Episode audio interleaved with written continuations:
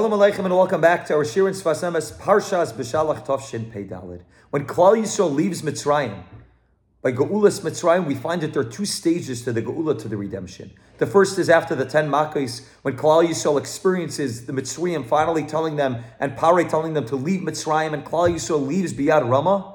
But then after they get out of Mitzrayim, the Mitzrayim, the Egyptians, come and chase them, putting Klal Yisrael once again in a dangerous situation, stuck between the Mitzrayim and the Yam, and the Rabban Hashem gives them another salvation, the miracle of Kriyas Yamsuf, and this time Klal Yisrael walks by Yabasha V'Seich Hayam, and the Mitzrayim, the Egyptians, are for once and for all totally wiped out, giving Klal Yisrael the ultimate redemption. Yet the Sfas Emes wonders in the year Tafre Shlam and Beis, what addition was there in Kriyas Yamsuf? Why was it necessary for the Baruch Hashem first to make Yitzias Mitzrayim and then have the Mitzrayim chase them, and then a Kriyas Yamsuf. Why not just make one big Yitzias Mitzrayim, let them leave and let the Mitzrayim die in Mitzrayim? What was added by the miracle of Kriyas Yamsuf that wasn't visible in the first 10 Makkos that Klal Yisrael experienced, the greatness of the Rabbanu Shalom and his ability to be able to overturn Teva.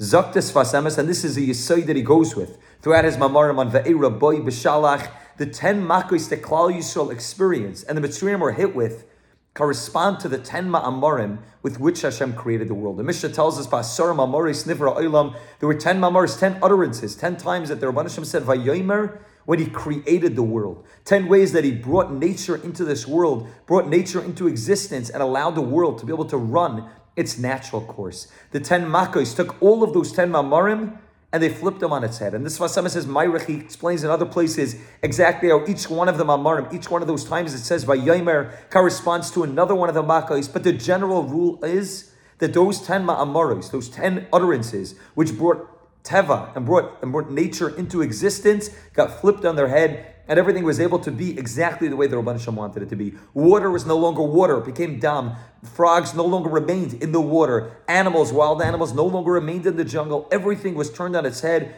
All of creation, all of nature was turned on its head. And the purpose, Zaktes Fasemis, of doing that was in order to show that ultimately all of nature is only run by the Rabban Shalom. That it may look natural, it may look like this is something which has always been this way and always will be this way. And this is Teva, this is nature, and therefore it's left, left up to Mother Nature. And the Asara Makkos, the 10 Makkos, proved that there is no such thing as just nature. And all of nature is just a system put into place by the Rabban Shem. There's a Seder to the world of nature that Hashem put into place, but in any moment that the Rabban Shem wants, he could suspend all the laws of nature and be able to flip everything on its head. And that's why the Sfas Emes explains that when the Rabban Shem brought us to Matan Torah, in next week's Parsha, the Rabban Shem said, Anoichi Hashem Alikecha, Asher Sicha Me Eretz Mitzrayim. And the Ramban and others ask, why, do, why don't the Rabban Shem simply say, Anoichi Hashem I am Hashem your God who created the world. Why the Rabban Shem focus on the fact, Asher Sicha Me Eretz Mitzrayim? Zaktes Vas Emes. Because the Nira Kibitzias Mitzrayim, the Zbar Kibrias Shmayim Va'aretz,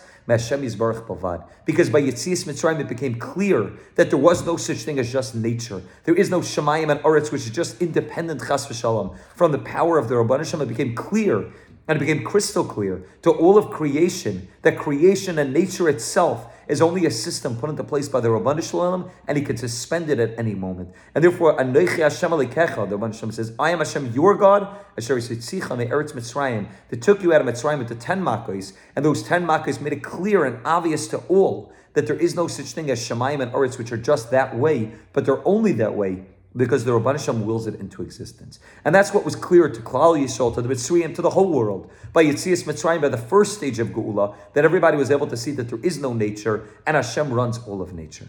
Zaktes Fasemes, what happened by Kriyas Yamsuf was something else. It was a totally different re- revelation that happened by Kriyas Yamsuf. Kriyas Yamsuf was something even greater than this. Levar ki Yisrael that Klal Yisrael, through their good actions, through the Amunah that Klal Yisrael had, Shinui Hateva Lagamri. The same way with the ten Makkos, Hashem showed that all of nature is in Hashem's hands, and Hashem has the ability to be able to change it at any moment, and Hashem is the one that created nature and put it into place. Kriyas Yamsef proved that Klal Yisrael, through their Maisim, also have the ability to be able to change Teva Lagamri, Lias Anagose Imam Lamalami Teva. That although there is nature, and the one should put that system into place, and Makkah, and the ten Makkah showed us that that system is put into place by the Rabban Shalom, Kriyas Yamsef taught us and taught all the whole world that it doesn't need to remain that way. That Klal Yisrael has the ability to rise above nature and to be able to live in an existence of Lamalam and. That when Klal Yisrael has Amun and Betachin in the Rabban Shalom, when Klal Yisrael is living in a way that's connected to the Rabban Shalom through their Maisim Toivim, they're able to make a Shinai Hateva Lagamri. That's the same way the Makkais proved that Hashem runs Teva and Hashem put Teva into the world. The Kriyas Yamsa proved that Klal Yisrael has the ability to rise above nature and get to a place of Lamalam and Teva. As the Maharal writes in Gevuros Hashem, the same way there's a Seder to Teva, there's a Seder the way that the sun rises and the sun sets and the moon comes out. There's a Seder, there's a natural order to things. There's also a Seder meyuchid nisim. There's also a Seder which is meant for Nisim, and that's a Seder which is specifically geared only towards Klal Yisrael. The rest of the world lives under that guise of nature, but that, that nature is run by the Rabbanishim. That became clear by the Ten Makkos and then when it came to Kriyas Yamsuf, it became clear that Klal Yisrael has the capability, when they're doing what they need to be doing, to be living in that world of Lamalam Teva, that world of Seder Miyuchid Lateva.